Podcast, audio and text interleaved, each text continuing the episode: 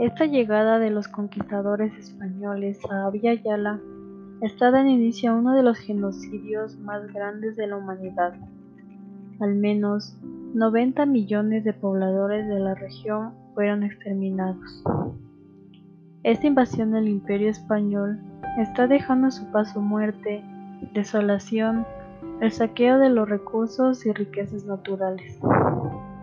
Nuestros pueblos originarios están siendo esclavizados, torturados, despojados de su tierra, de su cultura y evangelizados.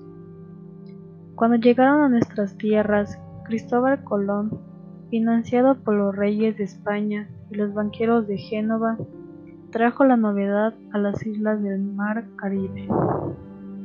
En su diario del descubrimiento, el admirante escribió 139 veces la palabra oro y 51 veces la palabra Dios.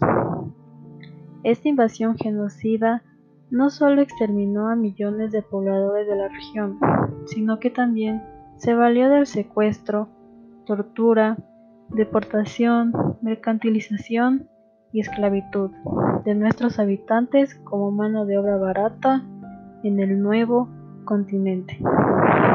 Hasta aquí mi reporte. Soy Aileen Salazar. Buenas tardes.